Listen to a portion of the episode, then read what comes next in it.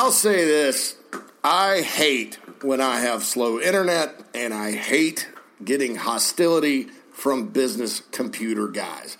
Uh, if you're sick and tired of yours and your network's not running properly, if he takes forever to call you back, are you paying the company good money to keep things working, but you're still having constant problems, slowness, and other recurring issues? Does your head hurt from having to deal with all of this? If this describes you, please be sure to call my good friend Matthew Odom at Heritage Digital, 843 664 8989.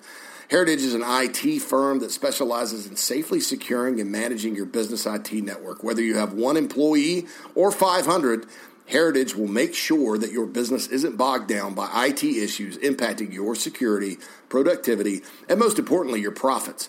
Heritage will perform a no cost IT assessment and ask you all the right questions to make sure your network runs correctly all the time. It's for one month, low monthly fee. Uh, I know that when I've done this before, one low monthly fee is great. With clients from South Carolina to California, Heritage has you covered. So please call my friend Matthew Odom of Heritage today, 843 664 8989. That's 843 664 8989 or heritagedigital.com and get rid of all the issues negatively impacting your business once and for all. This portion of the Inside the Gamecocks podcast is brought to you by Heritage Digital. Rock and roll.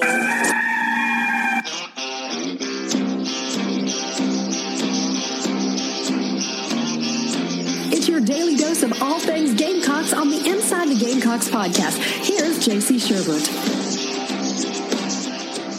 Inside the Gamecocks podcast, July 28, 2021. JC Shurburtt here with you. Decided to throw the Heritage Digital ad at the beginning uh, just because I don't know. They're the sponsor of the first segment, right? And again, Matthew Odom, 843 664 8989. But I kind of felt cattywampus when I would start the show and then immediately go into an ad, a read. Uh, so I just decided to cut a spot, put it at the beginning. Uh, you know, just uh, for those of you that, you know, understand you have to have ads, uh, you know, to kind of make it go.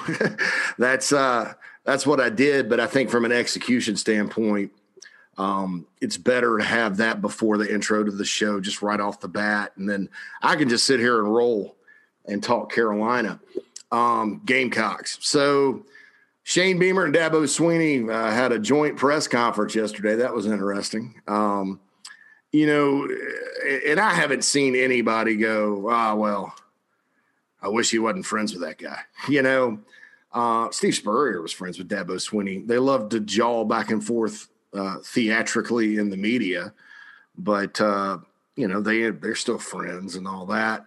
Uh, no matter how you feel about Dabo, his success is uh, hard to argue with.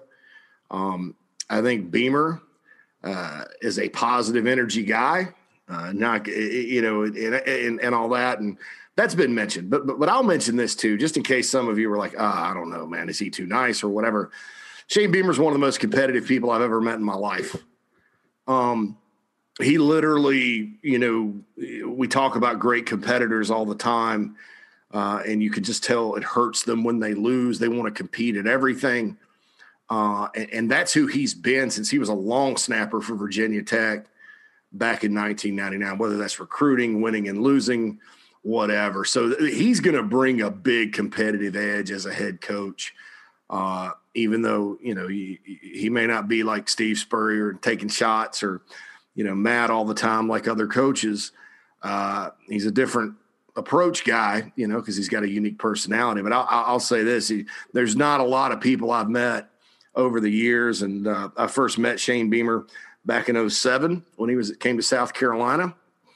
Um, and uh, so I've known him for 14 years, and there's nobody more competitive. And, and straight up, you know, he, he is a positive energy guy and a nice guy, but if you cross him, yeah, I've seen it. You know, he, he's not going to be happy, and he's not afraid to take a uh, a player to task or or whatever. So just just in case you were wondering about that, you know, I can I can tell you without a doubt, he's very competitive. Most coaches are.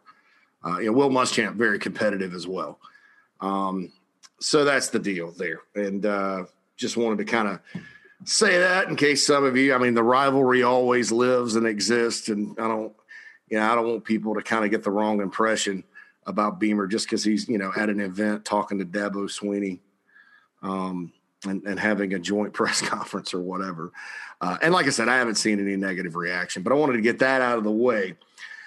All right, so on the bigspur.com today, one of our more famous posters, Lorenza 80, uh, he had a big post about, you know, elite coaching and you know, because because I think with all this expansion talk, you know, it's always going to get back to on this podcast and on the Big Spur and all of us. How's it going to impact South Carolina? You know, great. The SEC is going to make a lot of money. We know that. Whatever.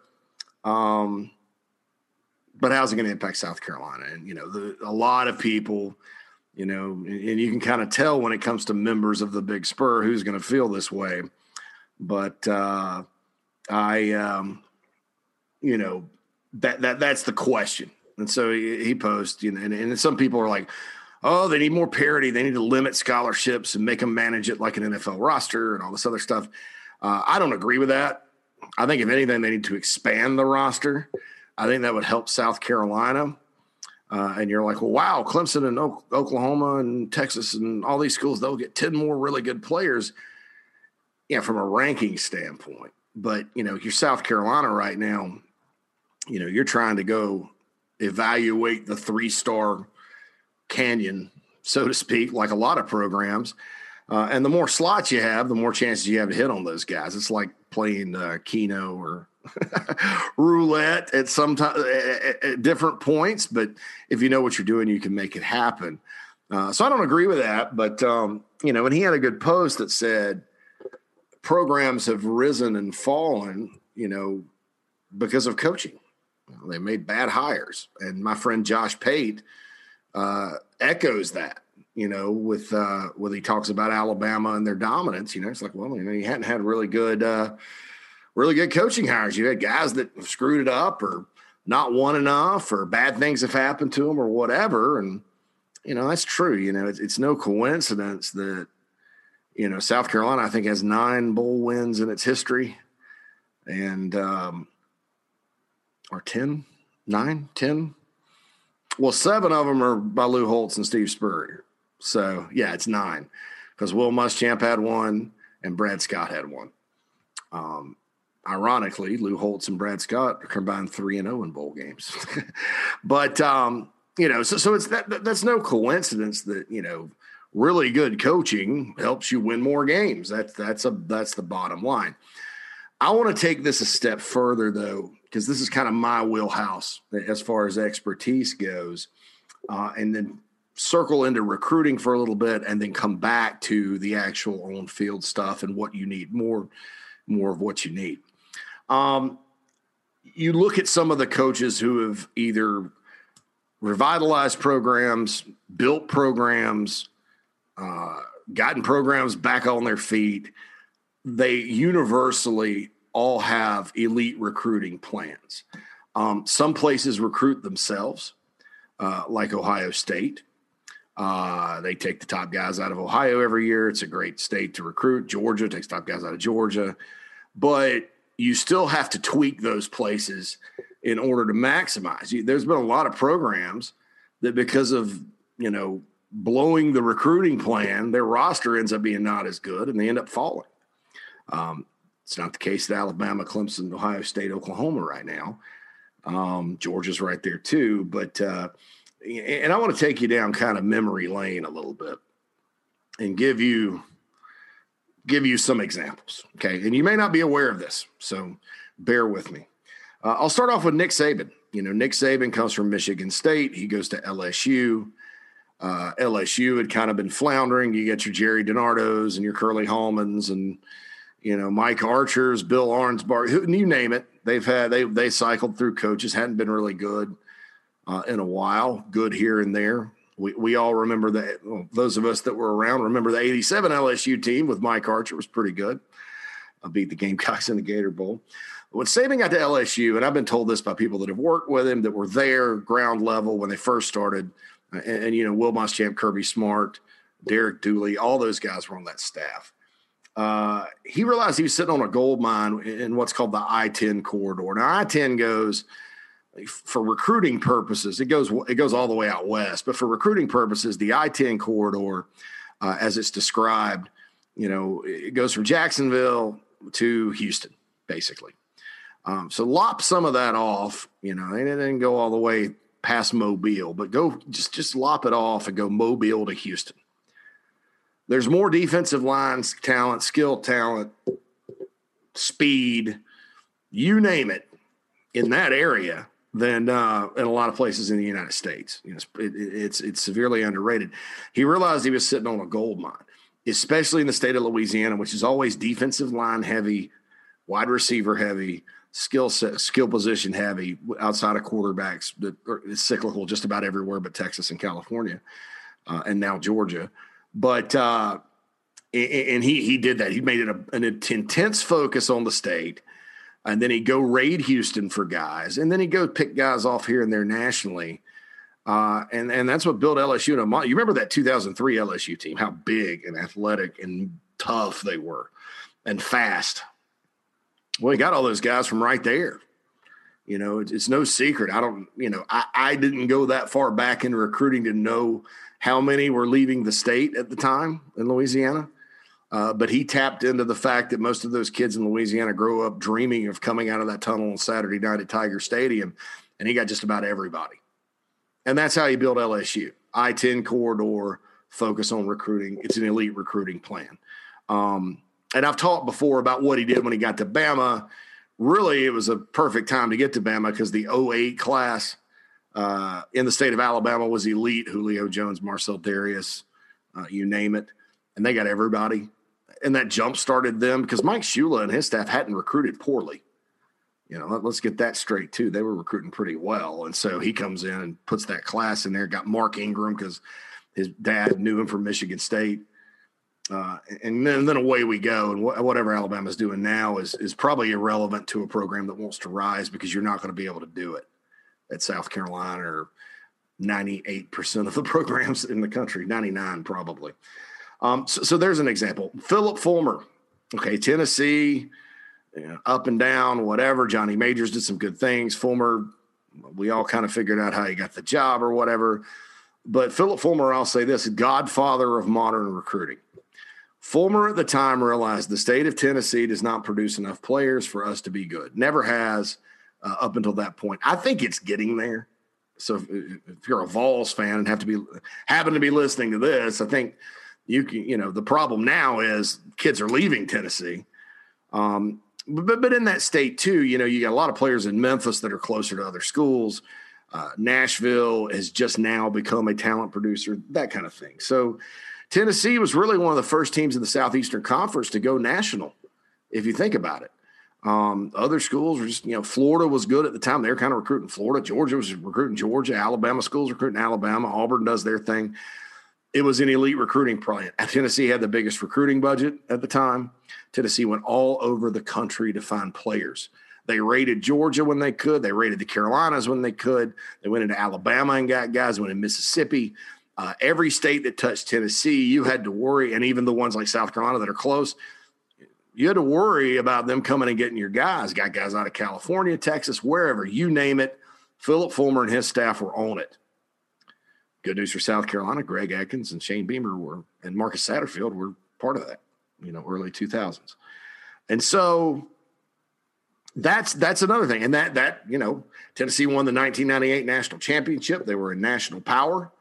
Uh, you know, they got Peyton Manning out of New Orleans, by the way. Speaking of Louisiana, uh, that was before Saban got to LSU.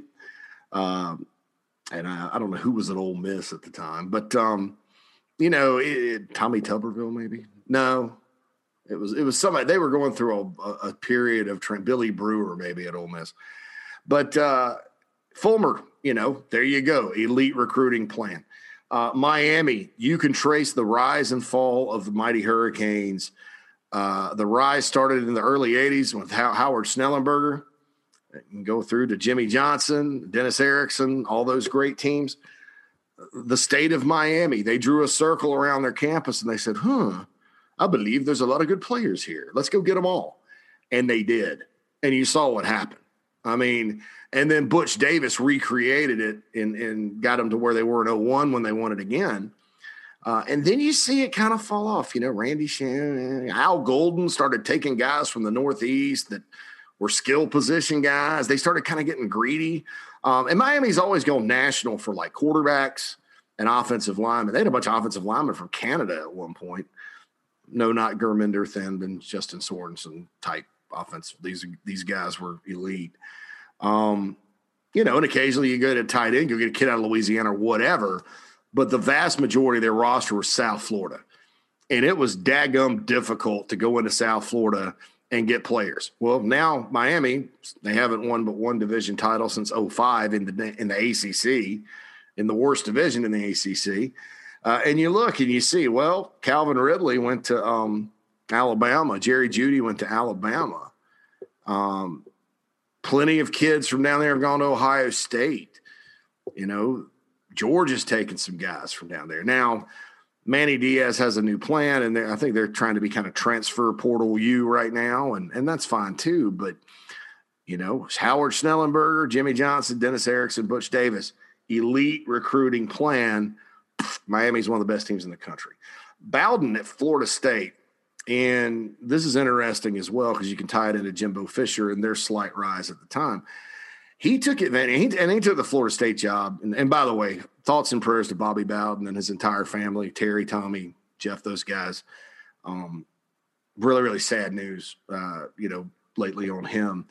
But he got to Florida State. They didn't really have any tradition. They really hadn't won a whole lot. They were a teacher's school, all women back, you know, in the 40s and 50s. So way behind the Gators and even Miami at the time. And the state of Florida experiences a population boom that always coincides with, you know, elite football talent because your population a lot of times de- determines that. I mentioned Nashville. Growth in Nashville has equaled more players. Um, and he rode that. And you look at some of their great teams, you know, they didn't just have Florida guys on their team. Remember, they come up into South Carolina and get players elite guys, North Carolina get guys. We remember Alex Barron and uh, you know Greg Jones and, and uh, the Jamie Robinson from Northwestern, not the Jamie Robinson that's there now. It's kind of interesting, both Jamie Robinsons at FSU, and they were good players. Uh, and they get guys out of Louis like Warrick Dunn from Louisiana, um, which was you know Tallahassee's only I ten corridor, so that works. Um, where they started falling off in the mid 2000s during kind of the last six, seven years of his tenure was they would have, they went all in on national recruiting and they would have these big recruiting weekends and get players from all over. You're taking, oh, I'm taking this five star kid out of Ohio. Meanwhile, everybody else is grabbing those Florida guys, those Florida three stars that they used to get or whatever. I think they got a little greedy and program fell. Jimbo comes in. You look at the team that won the 2013 national championship. Yes, they got Jameis Winston out of Alabama. The rest of those kids were Florida guys. Devontae, you know, that, you, you look Kelvin Benjamin, Belle Glade, Glade Central. Lamarcus Joyner uh, was from somewhere, uh, either Dade or Broward, South Florida. Uh, and then they go up into South Georgia, like the Valdosta area, and get players.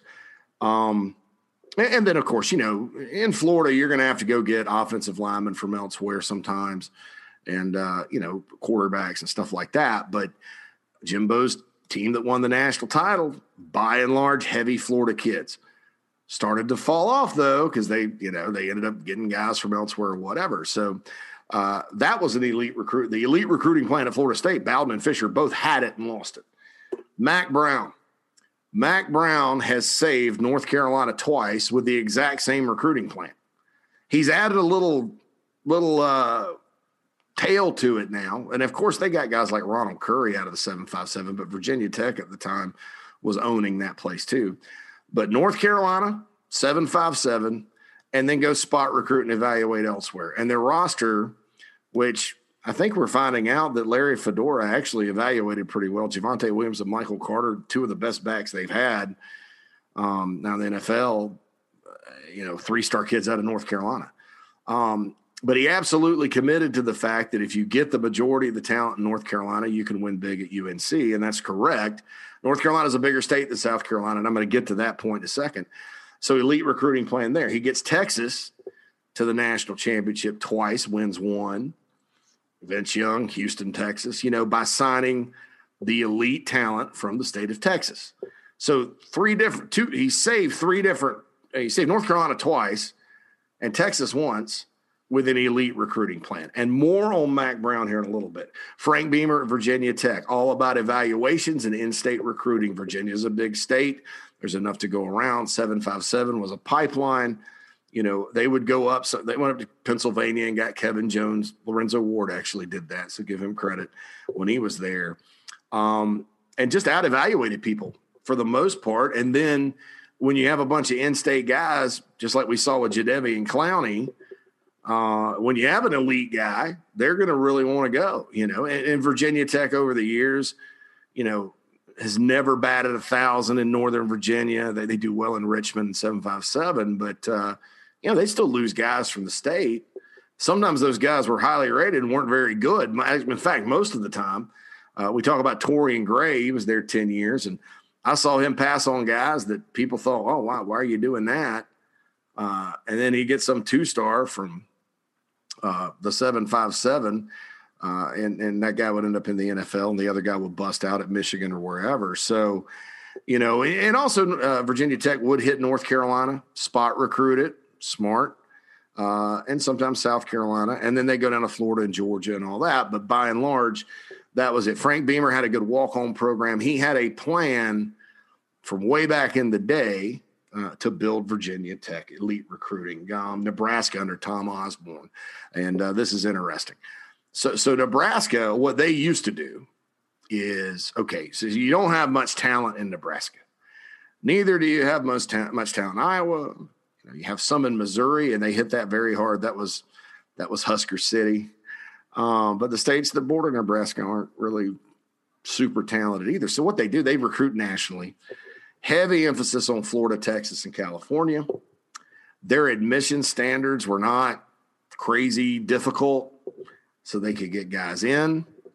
Uh, and then they build a, you can't just do that though, because that's, you know, you're kind of not congruent there. But what Tom Osborne did, which was genius, was he would go and, and, and number one, he made sure his offensive line was always elite. And that was kind of a key just person, but that's personnel more so than recruiting and development. He had a walk on program that, that was pr- probably the best walk on program in the history of college football and mostly in-state guys, kid, tough kids from Nebraska. Uh, those of you that watched Rob DeBoer play back in the day, he's a tough kid from Nebraska. Loves football, uh, and and you know it's kind of like panning for gold in a way when you, when you have that expansive of a walk-on program, and they may have limited it in recent years numbers wise because you can't have hundred guys but they would always find players in that walk on program that up being better than scholarship guys. And that that that walk on program also, you know, you hear about Husker pride and all that. That built the foundation. Nobody since Tom Osborne's been able to figure it out. Frank Solich kept it going for a while. Same plan. He was an assistant. You know, Bill Callahan thought he was just going to go sign five stars from all over the country. That didn't work out. Bo Pelini you know, at the time, then they moved to the Big Ten and, and, they start recruiting Ohio all of a sudden, and, and all of a sudden they're Michigan State, and now they're worse. So nobody's been able to figure that out. Scott, and I think their move to the Big Ten has prevented them, by and large, for, going back to the secret sauce, um, you know, and all that. But Tom Osborne at Nebraska, Pete Carroll, the sixth choice for the Southern Cal job Southern Cal's always going to get elite talent out of Los Angeles. They're always going to get the best players from the West Coast or be competitive for them by and large. You know, those guys don't always work out. Uh, but what he did was there's no NFL football in Los Angeles. Uh, he went out with cherry pick guys nationally, Texas, Florida, uh, you name it. Remember, they had Alshon Jeffery committed uh, and say, hey, look, you know, this is one of the largest cities in the world it's a world class entertainment capital. We are the team in LA. We get 90,000 in the Coliseum every time we go play. Come to Hollywood, baby. And that worked for a brief moment until the NCAA came in and whatever. But that's the secret plan at, at Southern Cal. I don't know that Clay Helton does that. Uh, I look at their recruiting. I see, you know, Oregon coming in and getting guys or whatever. They still sign really good players, but but I don't know that anybody's figured that out. I don't know that Lane Kiffin could because of the scholarship restrictions at the time. So that's that's the deal there. And then Sark wasn't there very long. So, you know, that's the secret planet or the, the elite planet Southern Cal. Oregon, 44 years for the most part of continuity. So there's one period a few years ago. They uh, they fire Mark Helfrich after he goes four and eight. I think it was kind of a panic move, but you know Helfrich was sort of living off Chip Kelly, lost the national championship, then the bottom, and so they're worried. So they go out, they go make a horrible hire in Willie Taggart. Okay. Uh, if I'm an Oregon fan, I'm waking up in a cold sweat every night going, is Willie Taggart still our coach? Was I dreaming that he went to Florida State? Whatever. But, you know, thankfully for Oregon, he leaves after a year. And then they again promoted from within. Rich Brooks had Mike Bellotti on staff. Mike Bellotti takes the job. Mike Bellotti had the genius to hire Chip Kelly. Chip Kelly comes in and takes Mike Bellotti's job. Mark Helfrich took Chip Kelly's job then there's a little bump in the road. But then, you know, let's go back to what works. Mario Cristobal gets promoted. Uh, and and so the continuity has helped. And you know, I don't know what Willie Taggart did in recruiting out there one year, but I know what Mario does, I don't know what everybody else has done, and that's sell facilities and recruit everybody in the country with speed you know, hit the West Coast pockets, but also go into Texas and the South and try to get guys. You, it's a true national approach uh, because Oregon, one of the best programs in college football, the last however many years. If you look at the in-state recruiting, a lot of times when there's a guy in Portland or wherever, he goes out of state. He doesn't go play for the Ducks. Weird, huh? Um, and and you know that's what that's what Mario Cristobal is doing. He hits Los Angeles hard, but he also goes and finds speed, and and I think he's improved the line of scrimmage. But that's the plan for that school: sell Nike, sell facilities, sell a fun style of football, and, and go all over the country to do it. Uh, TCU and under Gary Patterson, Baylor under Art Briles, co co Big Twelve champions in 2014. Let me tell you what they did, and it's almost the opposite end of the spectrum. But the, the bottom line is Briles and Patterson both out evaluated Texas and Texas A&M, and that led to their rise. Briles would do it different. Uh, you know, and, and, and, here's where Mack Brown messed up a little bit. I'm gonna talk about Mack Brown more. He would start just having junior days in February, and this was around class of 05-ish, you know, so they still got back to the national championship game, but you kind of see it because you're like, eh, I don't know, you know, I don't know this is the right way to go. Um, and then after that last national championship game appearance, things started getting really bad. They'd have a junior day you'd have the quote unquote top 15 guys in Texas. Texas would have 14 of them committed by that junior day, February, before they sign. Well, in the state of Texas, you know, you got a lot of finished products as far as football players go. And then you got just as many guys that blow up their senior year or, you know, all that. And, and it, there were, it was in that little time frame where Texas would do it. Well, here, here's what Baylor did. And Kendall Briles was a big part of that.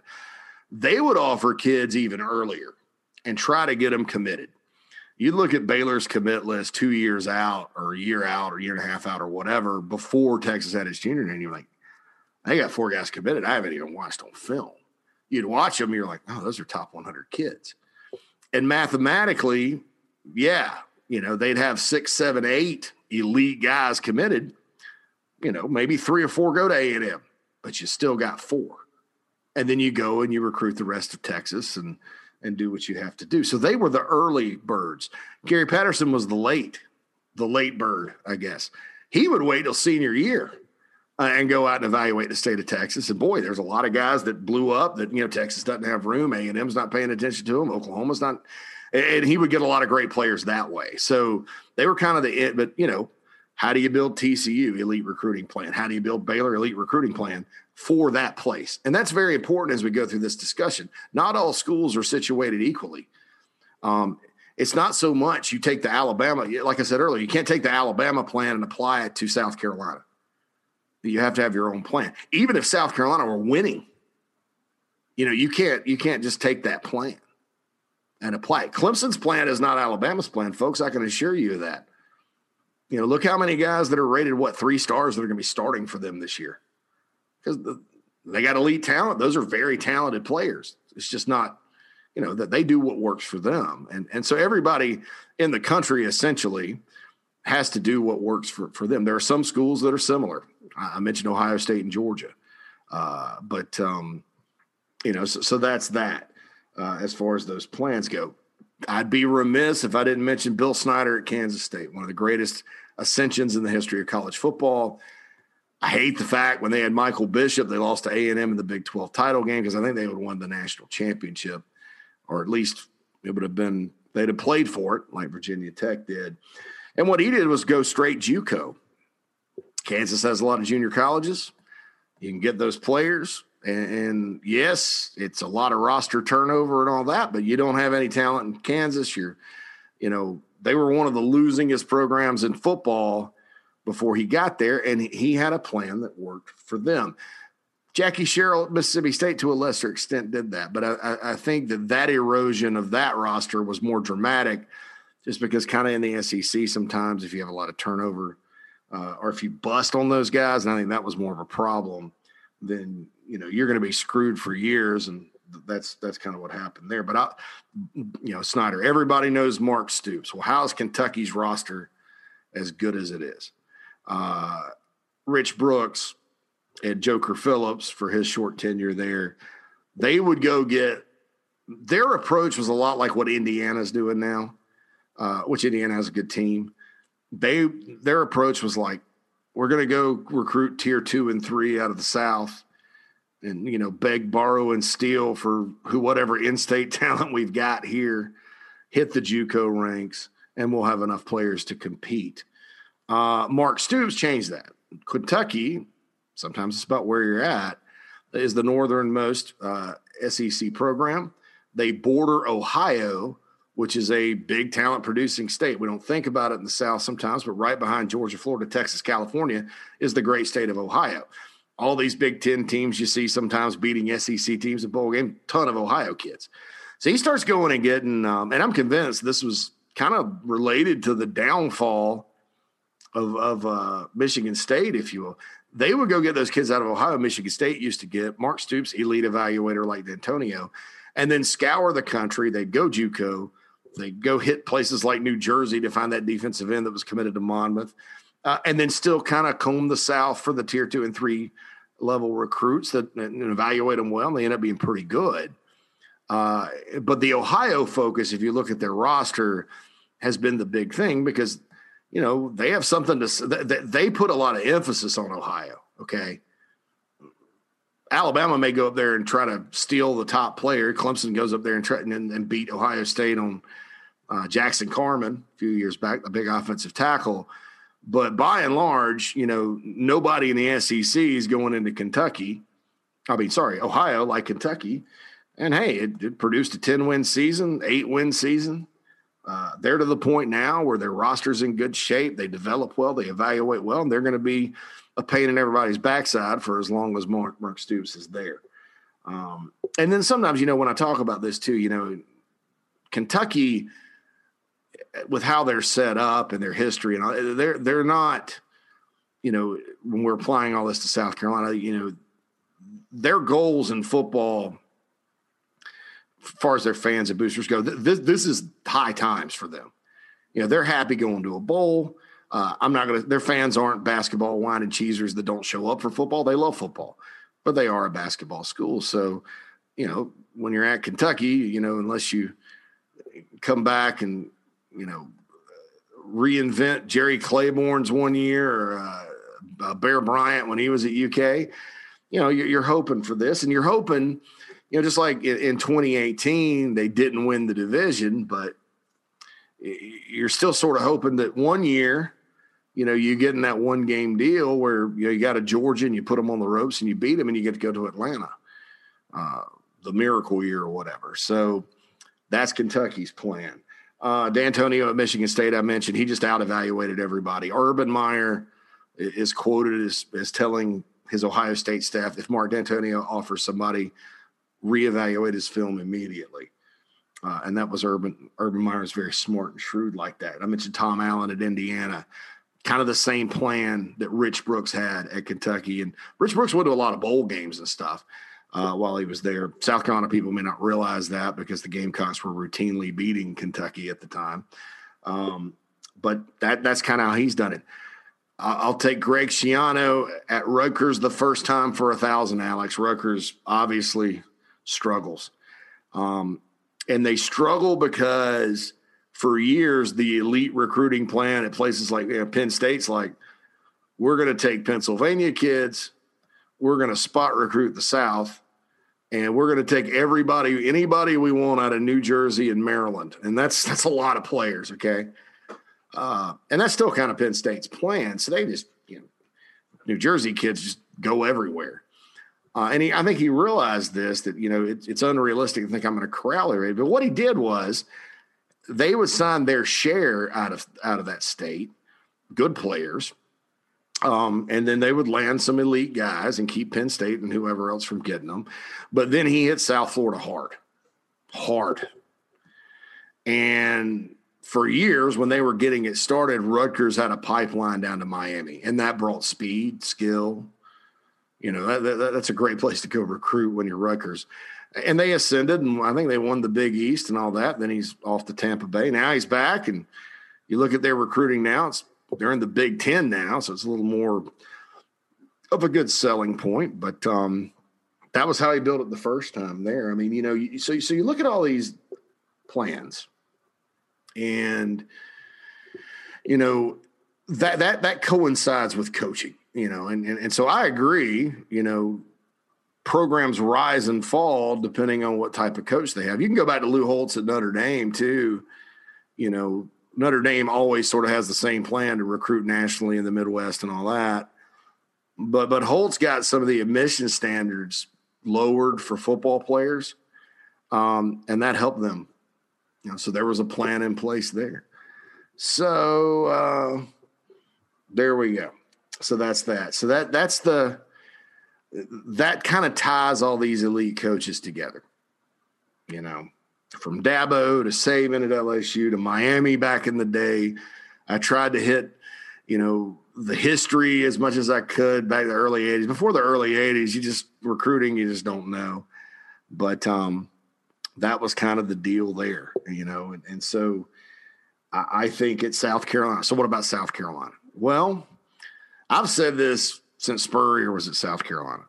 It's better to work north south if you're the Gamecocks uh, than to just try to fight these battles in North Carolina, South Carolina, Georgia, Florida all the time.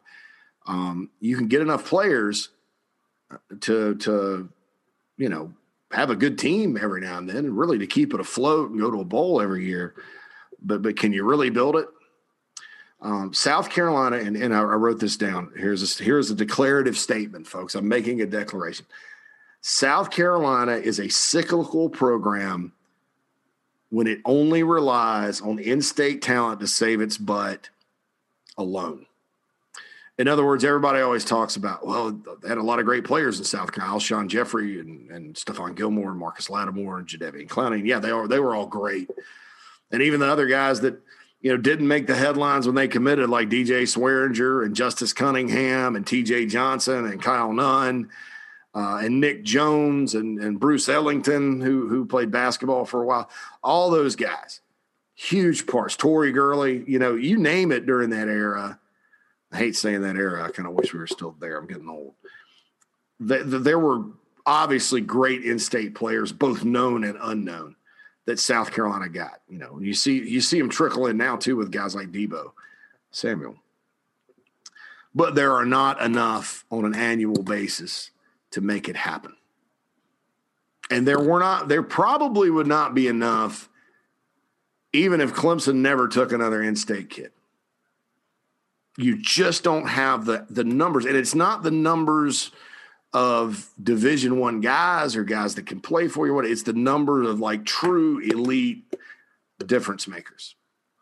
Um, and that's not always five and four stars. I'm just saying you go back look at the actual numbers, you know, of you know, and you'd count DJ Swearinger as an elite difference maker, even though he's a three star, you know.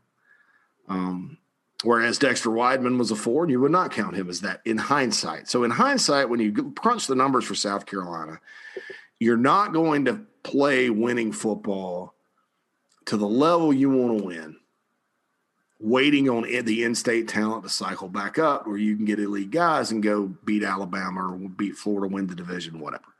Never going to do that. It's never going to be sustained. And that has nothing to do with Clemson getting their share because Clemson does get their share and that hurts, you know. So South Carolina is a cyclical program if it relies on in state talent alone. So what do you do? What I've been saying for years go north. And I mentioned this on the podcast yesterday. Texas and Oklahoma actually strengthened that argument for the easternmost SEC football program, which is South Carolina. They have big student body from up and down the East Coast, from New Jersey to Virginia to the DMV to DC to Maryland. Uh, I know two or three people from DC, Maryland, Virginia that that went to South Carolina. Lots of students, uh, easy to get to. People go on vacation to Myrtle Beach. They know it. They know it. Um, and you look and, and, see right now a program that's lost 19 of 27 games has gone and landed two four stars out of Pennsylvania, beat Penn State on them, regardless of what you know the narrative is out of State College. They didn't want them or whatever. You know, and, and this is not you know this is not Steve Steve Spurrier uh, and everybody going wow, you know, Hall of Famer, sign me up. You know, this is Shane Beamer and Pete Lembo and Torrian Gray and those guys working their butts off to build relationships and putting out a positive vibe and doing what it takes to get these guys. Right. You know? Um, so I, I, you know, north south. Now that's not to say, you know, your bread and butter is always going to come from the northeast because it's not. You know, you're not going to get a, a class that looks like Penn State's. you know, New Jersey, Pennsylvania, you know, where you got 12 guys from up there you're going to get a handful of guys a cycle, but that's a handful of guys uh, that are more known entities that are more national level recruits than um, you know trying to go into Georgia and you know like Lorenzo Ward did one year and sign five guys, none of them could play, which happens in Georgia. Uh, and so I think that's smart, you know, and I think in a lot of ways when you when you start if you go back you want to use a Clemson comparison, uh, before Clemson ended up being Clemson as they are now, they were good because they would go into Florida and swipe guys, you know, namely two guys, Sammy Watkins and CJ Spiller. Uh, and really, you know, they had some guys out of Florida like Tony Stewart and Jamie Harper that were big time recruits, but yeah, you know, eh, that didn't pan out. So those two guys. Well, those two were such spectacular players. It, it, set a precedent. So, so then when you get to like the Ray Ray McClouds of the world or, or whoever that they go and get another five stars out of Florida, then Frank Ladson, whatever, uh, they know. They know Clemson. And, and I think the same thing can happen with Marshawn Lloyd and Braden Davis down the road uh, in terms of the Gamecocks, Debo Williams you know, when you have good players from an area and they go and they're successful and they're on TV and all that, and I, and, and you know, and the, the TV thing and all that, Texas and Oklahoma, uh, that's just going to help. Uh, and I mentioned I mentioned this a lot. You know, people worry about Texas and Oklahoma. Texas does not the, the elite recruiting plan Mack Brown put in out there. It's the same. You know, they may spot recruit, and I'm not saying they're never going to land a guy from the East Coast, but they just don't. They, it's all about Texas high school players. Oklahoma does go from coast to coast and go nationally, but you know they we'll see how much getting guys like Caleb Williams and the, the kids from Virginia they got was Oklahoma or or whether it was Shane Beamer.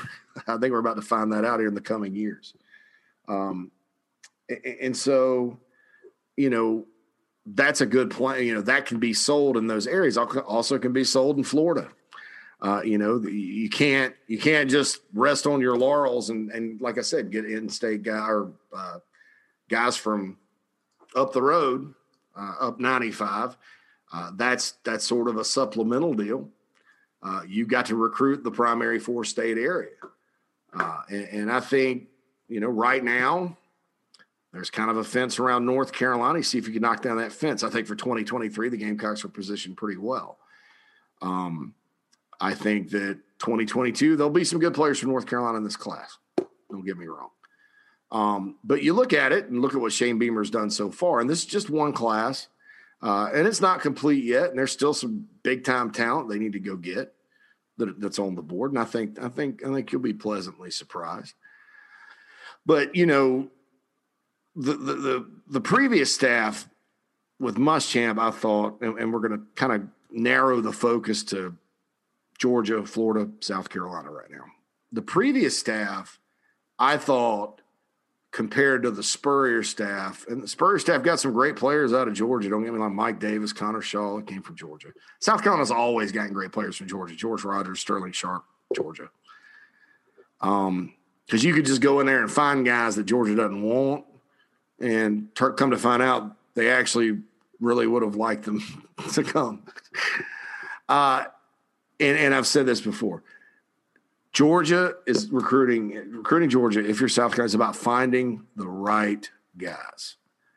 And I thought the Muschamp staff did as good a job as anybody has at doing that. If, if you kind of look back, um, you know, 2018 class, seven players from Georgia. You know, Jaycee Horn, Dylan Wonnum, JJ Enagbare, you know, all those guys. That was the 2018 class. Uh, Kevin Harris is from Georgia. A lot of really good players from Georgia. So, you know, Will Muschamp's from Georgia. Brian McClendon was from Georgia. Uh, they, those staff members, you know, Bobby Bentley's coached on, on the border of Georgia for years. I mean, you know, there were reasons those guys went and did that, and and they did win some battles. I mean, they beat the dogs head to head on Enagbare and you know beat the rest of the SEC on Jaycee Horn, et cetera. So the concern coming in, coming in, to me would have been well. There's really not. There's not a Will Muschamp as an assistant on this on this coaching staff. There's not, you know, a, a guy like McClendon that's from there, you know, that has ties to the state. Lance Thompson's from Atlanta. You know, I know he didn't do much, but you know, so I was like, well, that would be the concern because you look, you got guys with ties to South Carolina, you got guys with ties uh, to Texas like Justin Stepp. Um, you got Torrian Gray, Virginia and Florida. You know, you, have got Greg Adkins who's up and down, but, but you know, Georgia's been kind of, you know, there's not the Georgia guy. Jimmy Lindsey, obviously being at Furman and those places, you have to recruit down there, but uh, you just didn't know going in. I was like, well, if there's an area in recruiting where they may not do as well as the previous staff, uh, it's in Georgia. And you look at it and you're like, that could end up being very unfortunate because of the some of the really the best players of the Muschamp era that they signed that ended up playing well. I mean, that they're from that state. So, um, and it's always been important. Well, I was wrong about that. Uh, and, and, the bottom line too is Shane Beamer recruited Atlanta and Georgia when he was at South Carolina and Mississippi State. Greg Adkins is recruited there. Um, that kind of thing. I mean, it's it's not, you know, it, it, it wasn't like there were you know there was no no experience at all and they're just walking in there and signing whoever and you look at the five guys they have from the state, and I think when you look at it, you're like, these are exactly the type of guys you need to sign. They're, they're on paper, they're like Jaycee Horn level guys. Jaycee Horn was a composite four. Enagbare was barely a composite four. These guys are all composite threes, but you know, Donovan Westmoreland. Okay, here's a guy on Georgia's commit list. Georgia d- decides, eh, maybe we can go get this other guy. Uh, so you take him because he's good. And you're betting that they're wrong. And that's happened a lot. if you look at the guys from the state that go to Georgia and the guys from the state of Georgia that get drafted, those two lists don't coincide. Same with Emory Floyd, speed demon. Felix Hickson, I have no idea what they're thinking over there at UGA about him. I would take him tomorrow Uh, and then you got two offensive linemen that I think are tough and athletic, which is what you look for, and have big frames in Maynes and Henry. And, and you're like, hmm, this is this is a really you know five good five person class from Georgia, uh, and you're in it for the country's top tight end and Oscar Delp from Georgia. You know, you, you kind of start thinking about it, and, and then you've had a lot of underclassmen from over there that are elite coming through. So, you know, that's something that, that if if you if you want to know one surprise, it's not going into the Northeast. It's not what they've been doing in Florida.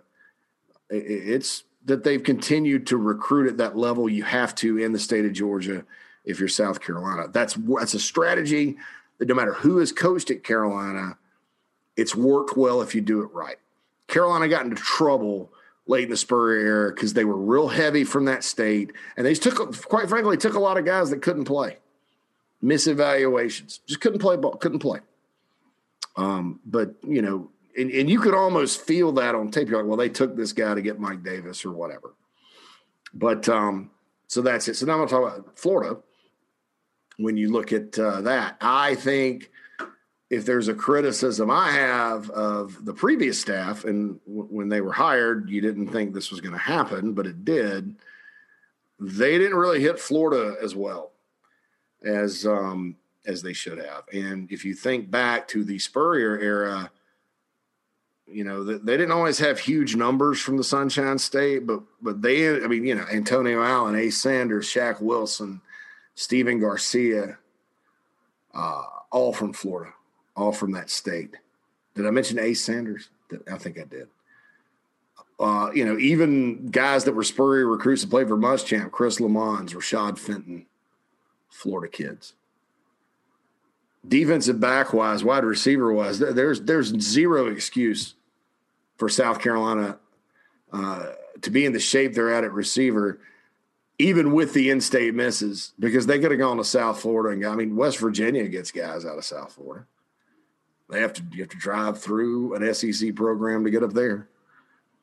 Uh, but you look at this class, you know, four guys, uh, Torrian Gray guys, all of them, two, three defensive backs, a D lineman, uh, Jamal Weish, you know, big athletic kid, South Florida D lineman, really good place to go get those guys. Not going to always get D lineman out of Florida if you're in D line heaven, but you know, Weiss was a good pickup, that kind of thing. Kawan Banks for Tallahassee, they love him on film. Uh, and then, you know, the two guys that really stand out are these big, tall safeties that can run. You know, safety's been an issue. Uh, Javante McClendon from Lake Gibson, Torrian Gray's hometown. And then Anthony Rose, who is from Miami Central, who's committed, recommitted, uh, who could probably probably could end up being a four star guy at the end of the day. Uh, I think his composite score dropped. Whoever did that's not smart. Anthony Rose is a guy that that you know to me, as long as his film checks out senior year, uh, there's too much, you know, too much good about him uh, for him to be a three star prospect. I just think the upside is tremendous. So, yeah, and they're not done in Florida either. You know, they're they're battling the Gators for Jamari Lyons and Jaden Gibson. Will they get them? I don't know. Probably unlikely right now, but you never know. They're both going to officially visit. They both like South Carolina a lot. Uh, and you know, you need to recruit that state. You know, it, it's it's more wide open now in the Sunshine State than when Spurrier was there. When you know you're not going to take guys from the big three. Well, number one, it's more realistic to do that now because a lot of programs are doing it and kids are leaving that state for the first time in a while. Number two, you know, there's no proof from over the years that they're taking the right players at all, at all out of Florida. You know, because because once you get past the guys that hightail it to Alabama and everywhere else, you know, arguably UCF has done just as good of a job player for player getting guys when you look at the numbers. Um, so so it's smart to recruit down there, and that was that was, you know, obviously ignoring the in-state receiver talent was the most egregious failure uh, of the last regime in recruiting, missed evaluations and stuff like that. But what uh, their failure to go into Florida and get guys, uh, I think, hurt. And, and, people can say, well, Florida kids didn't want to go play for Muschamp. That's not true. Um, because when they really went after a guy, they'd be pretty successful. Eric Wolford landed two offensive linemen from down there, Murphy and Fox from South Florida. When they went after, finally went after Rosendo Louis, they got him. Um, obviously, he hasn't panned out just yet, but he uh, he's been hurt and all that, like a lot of guys. But but that to me, if you're South Carolina, you can't necessarily you can't afford to spot recruit the state of Florida. You you got to go find guys um, because there's too much speed. There's a lower bust factor with Florida kids uh, that love football. You got to check that out too. Than a lot of Georgia kids, et cetera. And, and it was good with Torrian Gray on the staff and other guys that have recruited down there. And when Shane Beamer was there, South Carolina recruited down there. Um, there's just too much athleticism uh, to ignore. So they got four guys out of Florida. Uh, and then, of course, it's always going to be the fact this is the case with Muschamp, Spurrier, Brad Scott, whoever. Recruit your state, sign your share, leave no stone unturned. Do not let somebody like Tim Jennings at defensive back get a late offer from Georgia and then go be an all SEC player in that state uh, for that team. Uh, I think the same thing happened with Richard Seymour back in the day too. Do not let a six foot six and a half receiver with great athleticism and hands and good speed go to the University of Virginia and be freshman all ACC when it's documented you have one receiver on your roster last season. You have to recruit the state. And when I say recruit the state, I'm not saying, you know, I'm not looking at this year's rankings or whatever and going, all right, these Greenville County kids are not coming to South Carolina. They're all ranked really high. You know, they're not winning the state. And now, probably on paper, you say, well, that's, you know, Jaden Lucas is probably Clemson. Jaylen Sneed, we all know what happened there going to Notre Dame. Adam Randall to Clemson, Colin Sadler to Clemson. This is going to be somebody's data point one day, though. Some, some of these people that write about recruiting, they don't know what the hell they're talking about uh, that, that sit there and they're going to write an expose. Why are they struggling? This is going to be a talking point one day, folks. I promise. And even if Jaden Lucas, Jaylen Sneed, Adam Randall, Colin Sadler uh, are not very good, at the end of the day, they're still going to mention this if South Carolina struggle. Um, what I'm talking about is getting Antonio Williams uh, in the boat. Uh, don't you don't let Nickum and Warray leave the state. You don't let Kylie Horton leave the state. Uh, you, you, look at guys, and, and I'll mention some guys too. You know, when we want to keep score on this in a couple of years, here, here's who you look at: C.J. Stokes, who's going to Michigan, Eli Henderson, the offensive lineman for Burns, going to Arkansas, Xavier Short going to App State, and Deuce Caldwell going to North Carolina. Uh, that's where you're going to keep score on this because South Carolina could have had all of them and passed you know. Now, in my opinion, did they make the right move? Yeah, I think so. I definitely think so. And it may not be over with some of these guys either. But uh, I think they're all really good players who are going to be really good at the next level, at the you know wherever they go the next next level or whatever, you know. So you're going to look at it like that. DJ Jackson goes to NC State. Bennett Galloway, who is going to NC State, Quan Peterson to Syracuse. Those are the guys you keep score on. It's not. It's not the Greenville camp. It's not the, the kid. The kid going to Notre Dame. I mean, Shane Beamer and those guys tried really hard. Clayton White, they didn't have a prayer. Not with that coach there, and they wouldn't have had a prayer had Carolina won 19 of 27 games and had they they won an East. Um, you know, Jaden Luke has been a national recruit for a while. I'm not sure he's a composite five star. He's a composite five. I'm not sure about that.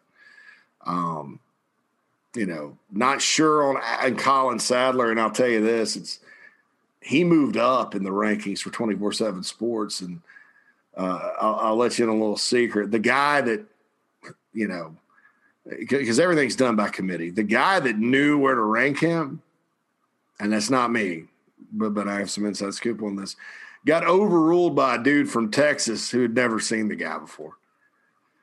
Uh, you know, so I and I wish Colin Sadler the best. You know, Greenville Greenville kid. I used to live uh, in a condo that was basically in the parking lot of Sirrine Stadium. So I like the Greenville High Red Raiders. You know, but Carolina's got to get Antonio Williams uh, from within the state, uh, and then the other guys. You know, we'll, we'll keep scoring a couple of years, but that's that's going to make or break you. Obviously, going to make or break you. You know, um, there are going to be guys that get out. Uh, Zion Nelson, the offensive tackle at Miami, who's from Sumter, was 225 pounds. You know, and Miami didn't even offer him to lay. They were desperate and came in and got him, and he's probably going to be a first round draft pick.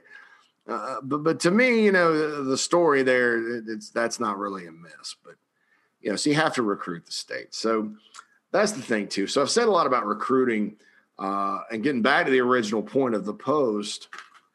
Recruiting is just one part of it. Okay. Um, that that's having a great elite recruiting plan for the school you're at uh, is all well and good. But if you don't have these other things, somebody else is going to come in and take over in four years and coach your players and win. Uh, you have to have culture. These days, the world is a crazy place. Your culture within your program defines you. You never deviate from that culture. Uh, everybody's rowing in the same direction it's not always going to be perfect with college kids. You're going to have to kick some kids off the team and all that good stuff. And but culture is is a, is is is everything. You know, when you're getting past talent and all that, uh, you have to have support these days. You have to have everybody from the fans, and I've talked about the NIL thing. I'm not going to get into that today. Uh, you have to have administrative an administration that's supportive. You know, in other words, somebody some tries to come poach your defensive coordinator, you need to be able to match it. You need to have world class facilities. So that that all falls uh, under support. I think you have to have different schemes. Um, I, I, there aren't. There's not anybody in college football that's immune for being creative because the game just evolves. You know, whether you like it or not, the game's going to evolve. Okay, I mentioned Mark Dantonio earlier refused to evolve on offense. Nick Saban evolved. Ed Orgeron evolved. Um, will Kirby Smart evolve? Who knows? Um, but you know, Jeremy Pruitt did not evolve. Will Muschamp tried to evolve, but it didn't work. Um, I think you have to have different schemes. Clemson University, we'll talk about that again you know, the difference between them running Billy Napier's offense, which he still runs at Louisiana, which is a good offense. And when they brought in Chad Morris and said, here's what we're going to do. We got really good receivers and quarterback that can chunk it. We're going fast. We're in the ACC. Who cares? Let's roll. Uh, and then don't get me started on the type of creativity that, that Brent Venables brings on defense. It's not a flawless scheme. We've seen it get lit up time and time again, but it works for them and it's exciting and kids want to play in it. Um, we'll see what the schemes look like this year. I know on paper, Clayton White schemes very creative. Uh, and from what you hear on paper from Marcus Satterfield, yes. Uh, and, and you look at it too. I've mentioned Mack Brown again. You know, Mack got stale a little bit and he had some recruiting issues, but they also had some coordinators who weren't keeping up with the times. At UNC, you notice he hired Phil Longo and uh, got Jay Bateman on the defensive side of the ball, two of the more creative guys in the game. And he realized he needed that. You know, Oregon, obviously, even on defense, Oregon tries to do different things. Clemson, you know, with what they do on both sides of the ball, it, it's it's very unique. Um, and then, it, you know, when Frank Beamer was at Virginia Tech, you know, Bud Foster's a dude kind of basically created his own defense uh, which was great. They fit their personnel, and then their offense was versatile enough and, and creative enough and good to where whatever their strength was, whether that's why we got two good running backs, we're going to pound people, or you know we got a quarterback that can chunk it all over the yard and good receivers, so we're going to throw it, or we got Michael Vick, so we're going to line up and do whatever. It always adapted and worked and was, was very efficient. Um, so, so you kind of trace some of these schemes and you know at different places, and you know, all of them are sort of innovative. You know, I mean, Miami uh, which did not come off of the pro style offense for years. Finally, last year they did. Um, but they were running in the 80s and 90s and 2000s and had, I mean, they were bombing away, you know, different, it was exciting brand of football.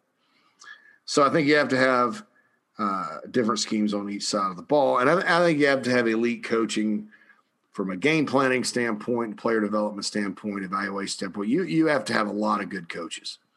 Um, you know, own your, you know, plan to revitalize South Carolina. Uh, I, I just think, you know, you don't necessarily always know who that is coming in on paper when you're talking about assistants, even the head coach, but you have to have that. You, you can't just have recruiting and culture and oh, exciting schemes and all this support, and then, yeah, well, why, why is this guy playing over that guy? You know, that, you know, why are you making these personnel decisions? Uh, why? Uh, why'd you make that call on fourth down? That kind of thing. You have to have elite coaching.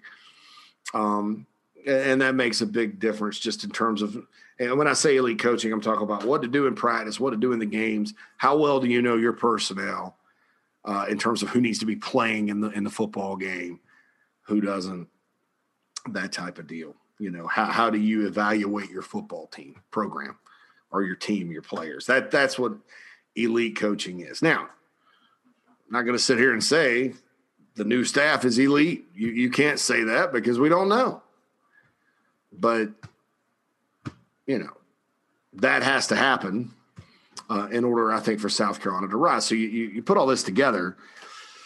If you don't want to be a cyclical program again, you, you can't just rely on the in-state talent to save you. Recruiting is just one part of it, that kind of thing. Uh, when you're looking at programs that have risen in college football over the years, now there's new things like the transfer portal.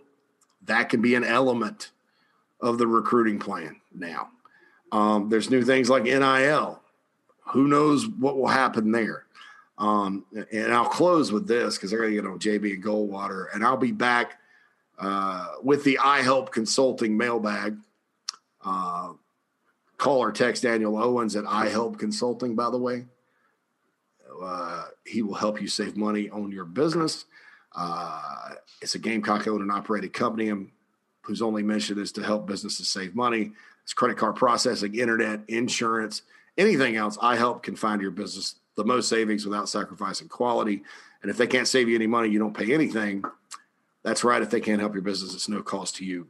Daniel, 843 372 5713, or visit ihelpconsulting.com to schedule a free consultation. That's 843 372 5713. iHelp Consulting.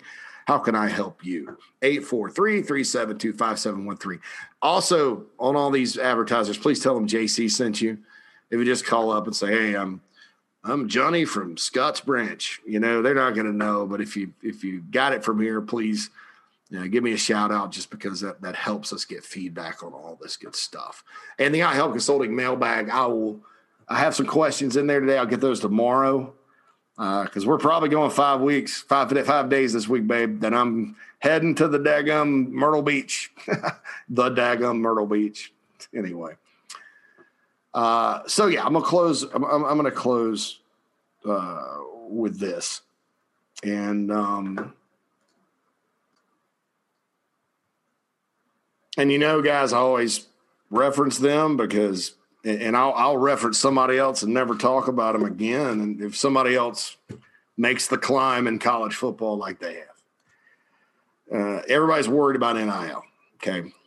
And Clemson people are too, because, you know, numbers wise, you, you don't have as big of a fan base. South Carolina's not as big of a state, that type of thing. Uh, and, and, you know, it's concerning it's probably more concerning to Clemson than South Carolina because of where they're going to get players, who they're going to get, that kind of thing. They got to compete against Alabama and these other schools on the recruiting trail. But they didn't always have to, and it didn't mean, you know, they didn't they didn't go like, you know, like right now, you know, Clemson, shoot, they're they got four out of Florida, Texas, Missouri, Ohio, Virginia, beating really good players on all these guys a lot of these Florida kids are at IMG. So, you know, right now, this is the, it's one way, and you're concerned. You're like, well, uh, you know, if you're a Clemson fan, you're like, well, shoot, I, you know, can we compete? Uh, can we go and offer as an institution or as an experience? I would say because the, again, the, the athletics departments can't get involved with this. But as a, as a as an overall, uh, uh can the Clemson experience rival the Ohio State experience for Jackson Carman uh, with the money for NIL? That's the question at the end of the day. And it looks like people are going to use this as a recruiting tool. So everybody's got to start doing it. Um, and when you got a smaller fan base, you know, you're, you're a little worried about it. You know, South Carolina's fan base is probably a little bit larger than Clemson's, but not by much. So everybody's concerned about this, but I'm, I'm going to get back to this. If you are dealing with limited resources in NIL, there's really nothing that says you can't put together a roster that wins a national championship. And I'll tell you why. Clemson did it in 2015, 20, Clemson played for it in 2015. They did it in 2016. I say this all the time. The folks on that team were not all a bunch of guys that you're going to have to go out and beat Alabama for. There were some Christian Wilkins, uh, Deshaun Watson, uh, were guys like that. But a lot of other guys, not so much. You know, a lot of other guys were guys from South Carolina. The Gamecocks passed on that played on that team. You, you go get Jordan Leggett out of uh, Florida. I mention him all the time. Really, uh, at the end of the day, Kendall Joseph was a good player from Belton Honea Path. Those aren't guys you're going to have to right away cut a big NIL deal with because you're not going and beating the whole country on them. So there's an example. It can be done. And I use that again. Don't want me to use Clemson as, as an example. Somebody else needs to rise. Because uh, if you look at those teams, they weren't loaded with five stars. There were five star players, but you know when you're talking about NIL deals, and and if you if you do have a finite number amount of resources to compete, you know, then I think you become very selective. Hey, well, we'll take Deshaun Watson, but you know, we're going to let Damari Kitt, who was a bust anyway, you know, take the deal from Auburn or whoever. You know, we're going to go make sure we you know wrap up Mike Williams from Lake Marion, that kind of thing. So there's your example of that. Like I said, know I talk about him a lot. All right, I got to get on JB and Goldwater. This is not going to drop until after that segment, but I you know, I had some things today that I really felt strongly about in terms of big picture. Um, you know, coming off of the realignment talk uh, as it relates to South Carolina and also recruiting and all that. That subject really got me thinking today. Folks, please, please, please contact iHelp Consulting and Heritage Digital. Uh, my sponsors there. Please continue to rate the podcast five stars, leave a nice review on Apple Pods. Uh, and I'll be back with you tomorrow because I got mailbag questions and all that. Uh, again, you want to get in the mailbag at the Big Spur Pod, tweet at us, or inside the Gamecocks at gmail.com. This is JC Shurburtt. Hoping everyone has an outstanding Thursday. Talk to you tomorrow.